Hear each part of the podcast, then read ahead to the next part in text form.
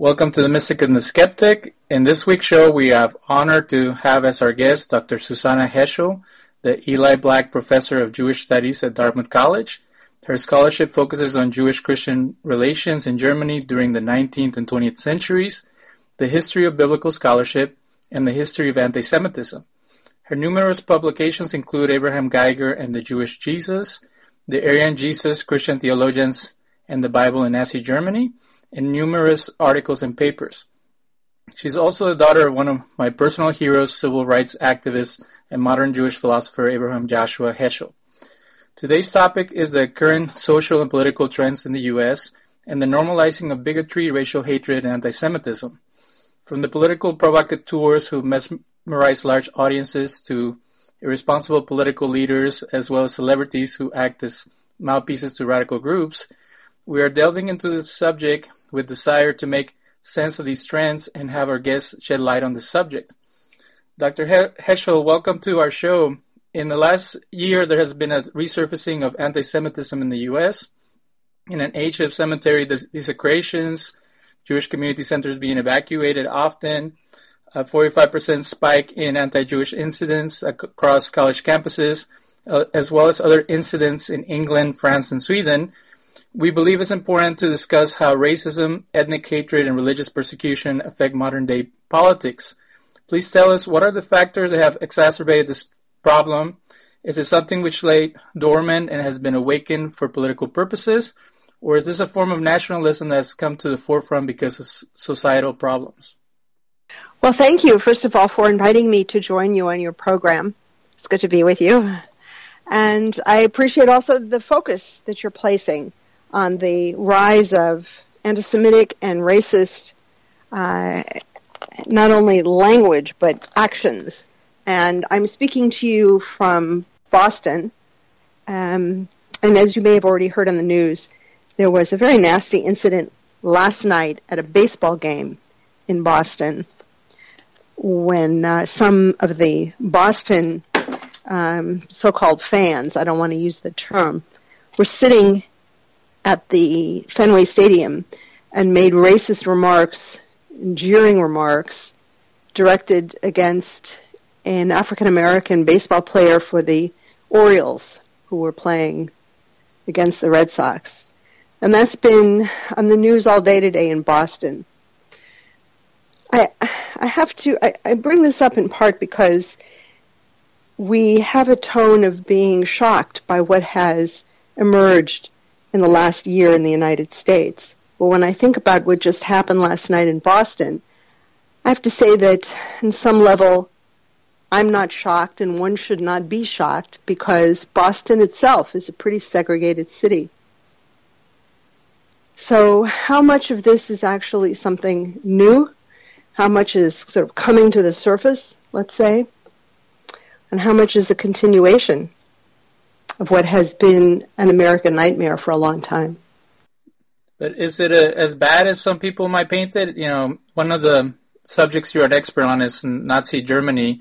Are there true similarities with what took place in the 1930s and 40s with our current political climate? Is this a fair comparison or is it an exaggeration from some people? I think it is a fair comparison. It's a fair comparison because the kind of racism that one experienced in Nazi Germany didn't begin with murder.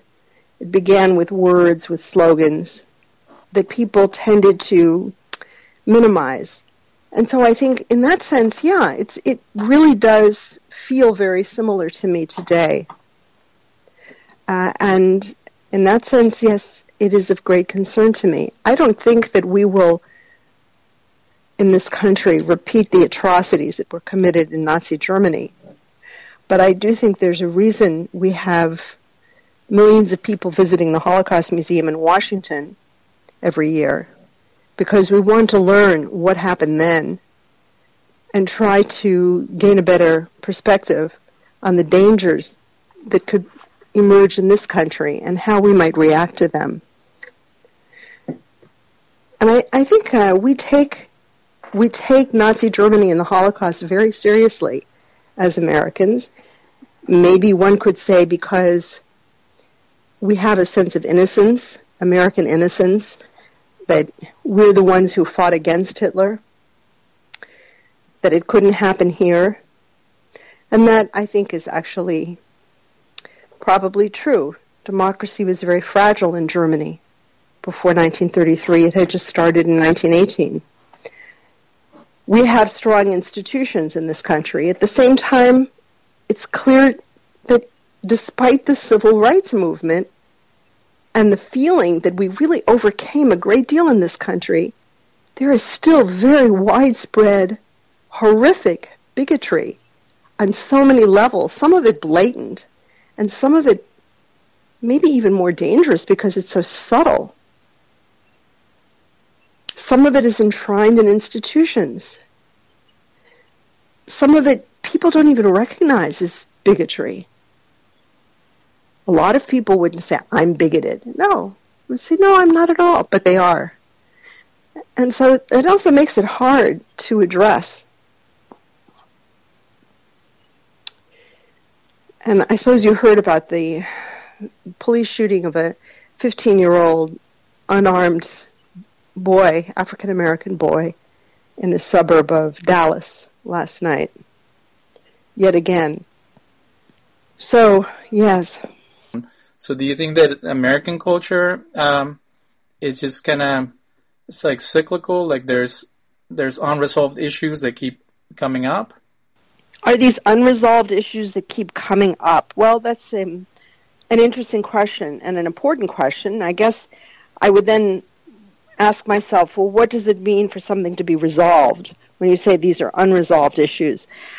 What would it take? What does it mean? I, I, that's really a, a tough question because we did have a very intense civil rights movement in the 60s, and I think a lot of people felt that we had made enormous progress and that bigotry had been, if not entirely, at least largely overcome at least the law was on our side, we felt. And yet, now we're beginning to see efforts made, even at the highest levels of the federal government, to overturn some of the very basic voting rights that had been the goal, the achievement of the civil rights movement. And, you know, we're talking now about members of Congress, members of state legislatures, governors, so, um, yeah, what have we achieved and what would it take?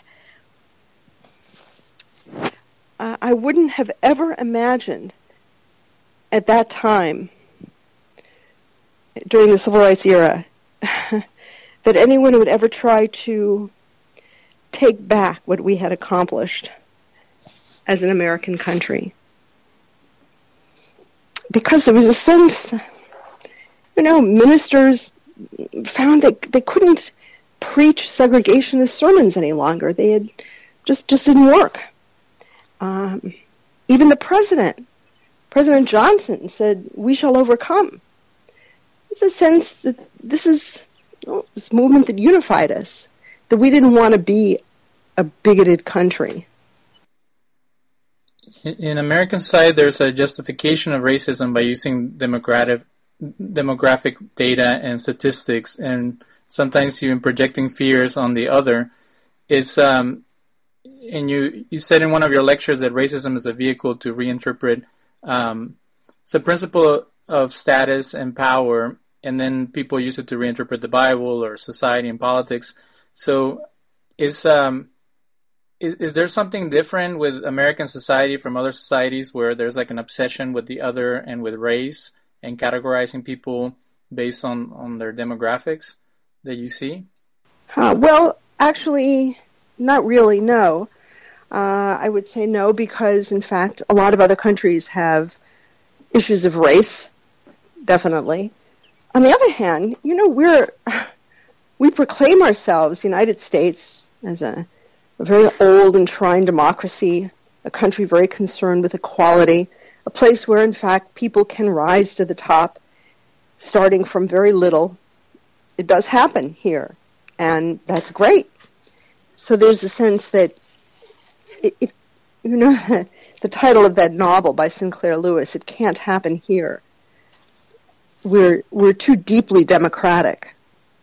We have we have too many institutions that put checks on power, like the federal judiciary, as we've just seen in the last couple of months, halting certain so-called executive orders from the president.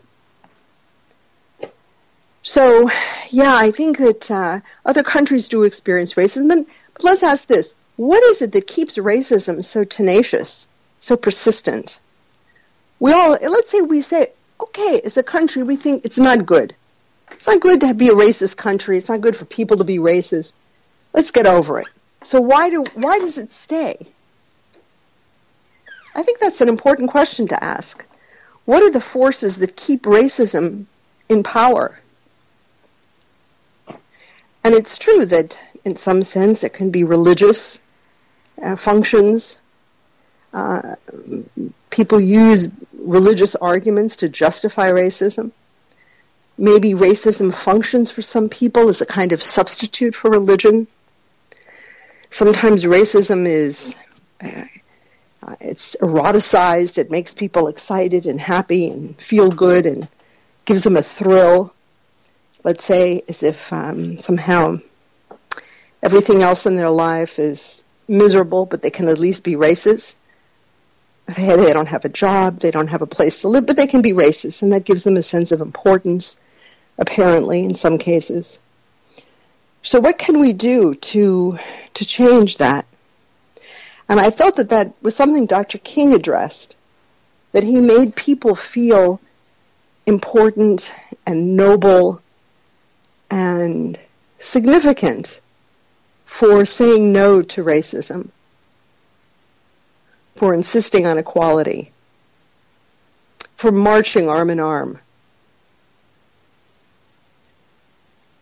And I guess I, I wonder where what happened. Where did that go? In one of your papers, you mentioned um, that there's an imagined threat of spiritual decadence brought about by Jews, Africans, Indians, Asians, and that they're destroying European culture as it's seen in racist literature of the 19th and 20th century. Do you see the same type of rhetoric being spoken about here in America about Jews, blacks, Middle Eastern people, Latinos, or Latin American immigrants? Um, to some extent, yes. Uh, you know, this is a big country, so there are a lot of different strands that take place here. So, uh, yes, to some extent. I think the point in Germany was that, um, you know, in the 19th century, racism was viewed as something very positive, that it was serious and thoughtful. Racial theory was a way of explaining the world, why Europe was so well off compared to other parts of the world, and so forth. But what's interesting about that is that the arguments were that races were immutable. You couldn't change them. That people were born that way. It wasn't because of social or economic or political circumstances. In contrast, for example, to Amartya Sen, the Nobel Prize laureate, who has argued that, or demonstrated actually, that there is no famine where there's a democracy. Famine is not about not having enough food, it's about the distribution of food. It's an important point. But racial theory in the 19th century arose with this notion that people are the way they are, unchanging, because of their race, whatever that means. And yet, that was the same era, the 19th century, when people became historians, where the, the writing of history was the central mode of scholarly investigation.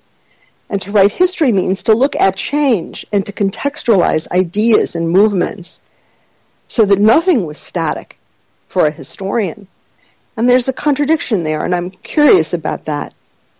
But the other element about the racism that I studied for my book on the Nazis was that although races complained about bodily characteristics, you know, the color of one's skin or the shape of the nose or the hair or something like that, the real fear wasn't the body part itself. But if you look at their writings, ultimately what they're saying is that the body part has incarnate in it a kind of moral and spiritual danger. So Jews were said to be dangerous to Germany, Judaizing Germany, bringing a degenerate moral and spiritual quality to Germany. So it's not the body itself. It's not that my Jewish nose is going to attack you, but rather this degeneracy that's inherent in the nose or incarnate in the nose can be divorced from it. That's the danger. And at the same time, you realize racists also imagine themselves, whether they admit it or not, but they imagine themselves as vulnerable. So even though they may proclaim themselves as superior and high and mighty and strong, their argument is really about their own vulnerability. That they too may become Judaized, let's say. They will become degenerate by the presence of Jews. And you hear this with some of the anti immigrant rhetoric that we hear in the United States today. I think today in the States there is perhaps a little bit less of the moral and spiritual danger of African Americans or Asian Americans or so forth, and more a sense of they're going to take our jobs away, they're going to attack the economy. My life is fragile, in other words. It's vulnerable. They will take it away from me. So the vulnerability is still present, which is, of course, complete nonsense, you understand. I'm just thinking about the, the attempted logic or illogic of these arguments and and them using it, you know, politicians using them to to get the base to come and vote for them. So, uh, in one of your lectures, you spoke about bystanders in you know in, Nazi Germany. People try to minimize the responsibility of the public, but didn't your father say that um, few are guilty, but we're all responsible? So, if we see in in our current political climate people being discriminated or mistreated or hateful speech, um, and we don't do anything about it, how much are we in cahoots with the people who are doing it? Exactly. And we need more speech these days. Uh, I think sometimes we have a tendency to mm, just keep quiet or just swallow when we hear something really awful that we don't agree with, but we don't want to get into an argument. Uh, and that's a problem. You know, I have a, a colleague, a friend, um, Ofer Ben-Amots, who teaches music at Colorado College, and he described something wonderful to me. A particular speaker was coming to campus who was um, not a racist speaker, but somebody whose politics were offensive to him. And he and a few of the students simply wrote on a big piece of paper, I do not agree. And they went to the lecture, and when the speaker said some things that they didn't like, they just held up the piece of paper so it wasn't uh, a violent demonstration, or, but they made they gave themselves a voice, and the speakers saw it, and saw it over and over again, and it was effective on both sides. And that's a very minimal, small, little, tiny thing one can do. Very small. I know some people are afraid to be too loud, too outspoken, but this is a small way to start. And then one has to go beyond that and I think that the United States right now is, in fact, energized. The question will be all of those people who went to rallies and were enthusiastic when they heard vulgar, outrageous, racist things spoken by a candidate for president who then was elected president. Uh, what do we do with those people? How do we say to them, this is not right? Uh, in some sense, we have to be cautious to convince them without shaming them. They will eventually find out that what they thought they were voting for, in fact, wasn't. That they were, uh, what's the expression? They were snookered. They were fo- fooled uh, by someone who uh, used them. And that can be a very shaming experience. And so somehow we have to address those people or be prepared when they realize that the wool was pulled over their eyes uh, and reel them in without making them so angry that they turn violent, because that does worry me. There are a lot of guns in this country. According to one provocateur, uh, people are tired of identity politics, and women, racial minorities, and the LGBT community are discriminating against white males by branding them as privileged and out of touch. Is this possible? Can the left be prejudicial just like the right? Yes. I think we've spent too much time dissecting racism and sexism and so forth, and not enough time building alliances. And that is a problem. And it is a problem to say, I only can, you know, or if I were to say to somebody, you can't understand, you cannot understand my experience as a Jew because you're not Jewish. Well, it's actually not true. I actually have to say that when I first went to Germany with a lot of trepidation and, of kind of holding my nose and not wanting to have anything to do with any German people, I went just to take a summer course in uh, intensive German language that I needed for graduate school. But you know, over time, it turns out that I formed very intense friendships with Germans who were not Jewish, they're Christian, but they were as deeply engaged in their history as I was. And there was a way in which they understood my very deep, horrific feelings. They understood better than my American friends, who had a lot of other things on their minds, including my Jewish friends.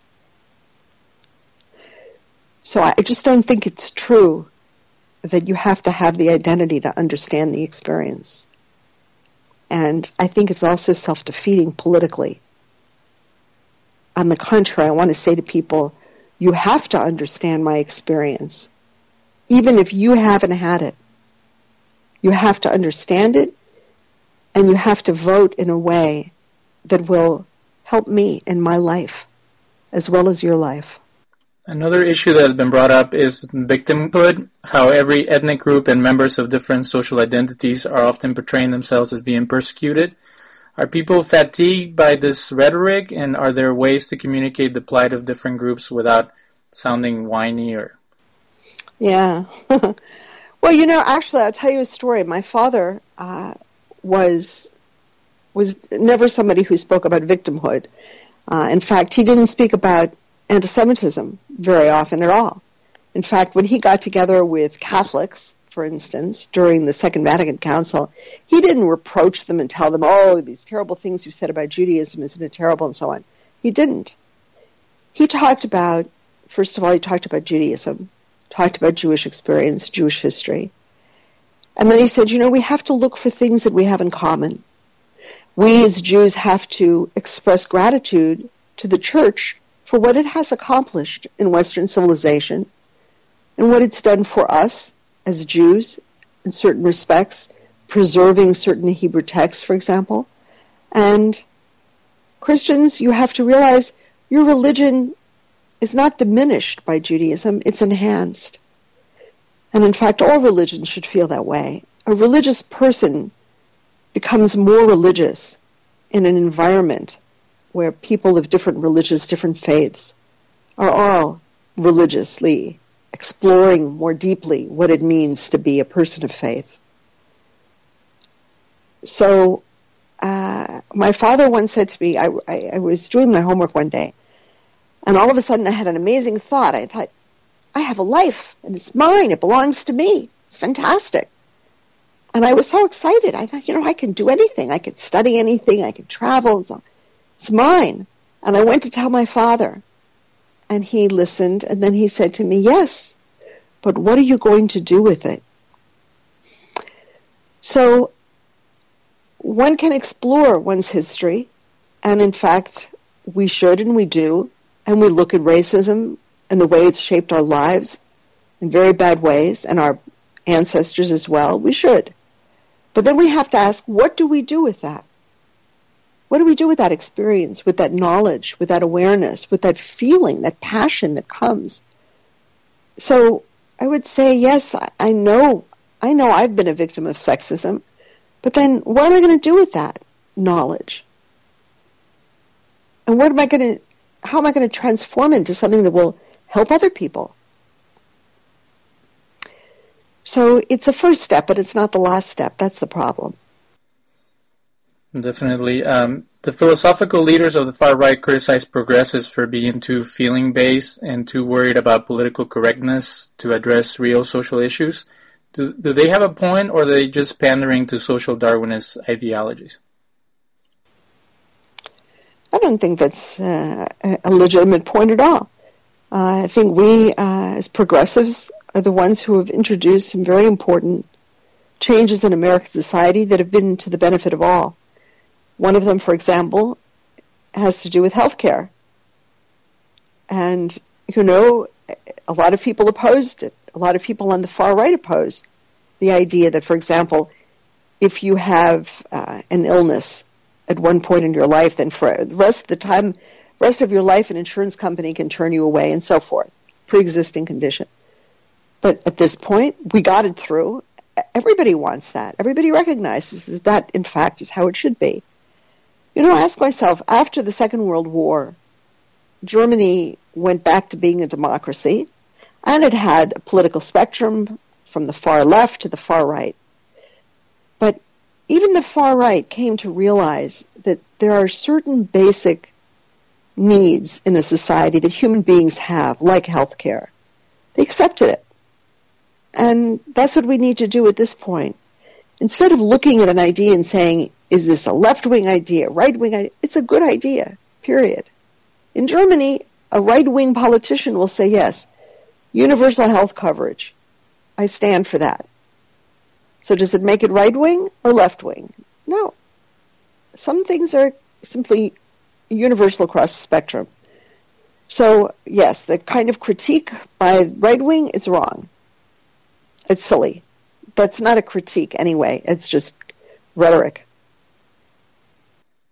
In uh, my last question, in, in the class I took about Rabbi Heschel uh, at Spertus College, Dr. Sherwin mentioned a statement in the Talmud that was very important to your father, uh, which says that embarrassing someone is like murdering them. So my question in our modern context, is there no decency left in modern society which stereotypes individuals, pigeonhole massive groups of people, and denigrate people by their religious or ethnic group? Uh, is it getting out of hand in your eyes, and is that is part of that em- embarrassing people or trying to um, really use identity as a political tool as compared to, uh, like um, Martin Luther King said, judging people by their character instead of their race. Yes. So actually, that was a passage from the Talmud that my father used to inscribe on the first page of my school notebooks when I was a little girl. You never embarrass somebody publicly. It's a very important principle. Uh, and in fact, in Jewish law, there are two things that are unforgivable. One is murder. Because once you murder somebody, how can you ask the person for forgiveness? And I cannot forgive you for killing somebody else. And the other is shaming someone in public, spreading gossip about someone. You can't take it back. Once the lie is out there in the world, it goes from one person to the next. It's spread around. And you destroy a person's life, a person's reputation, a person's livelihood. It's a terrible thing, gossip. And I think it's a very important lesson for all of us. You know that starting many years ago, 10 years ago or so, people started spreading the rumor that Obama was a Muslim. It's not true. Or that he wasn't born in the United States. It's not true. But these were lies. The poet, the Russian poet Joseph Brodsky, had a poem years ago. I think it's called The Lie or The Statue, The Lie. Anyway, it was a great poem about that. How people can even build a statue to a lie. What we need to do right now is to recognize that all of us as human beings want to live decent lives. We want to be surrounded by good people. We want our families to be good to us. And we want we want to have a happy life. You can't have a happy life when you're angry, mean, nasty. It's not possible. When I read some of the racist literature from the Nazi period, I think, what kind of what kind of people were these? What kind of friendships could they have? Someone who's so nasty, who says such horrible things. I want to murder Jews. I want to take a gun and kill Jews. What kind of a person is that? I wonder what, what kind of family life did such a person have? What does this, what is that about? And so perhaps we need to remind our fellow Americans that we want to make a decent country for all of us. We want to live noble lives. And my father felt very strongly about that. He said that when he was growing up in his religious family in Warsaw, he said, I felt I grew up surrounded by people of religious nobility, which I think is a wonderful phrase, religious nobility. What really counts in life is the nobility of the spirit. So, Martin Luther King and my father and many others have held up that model to us. I think people do respond with their hearts. We just need to remind them from time to time. They get a little off the path. We have to bring them back. Thank you so much for being on the show. Um, we would love to have you back and, and discuss these important topics and maybe uh, go deeper into some of your works and, and the research. One of the reasons we have the show is to spread good knowledge and good information, and, and hopefully we can impact some people. So, again, uh, we're very, very privileged to have you on the show. And uh, again, thank you for coming on The Mystic and the Skeptic. Good. Bye bye. And we'll be back next week with another show.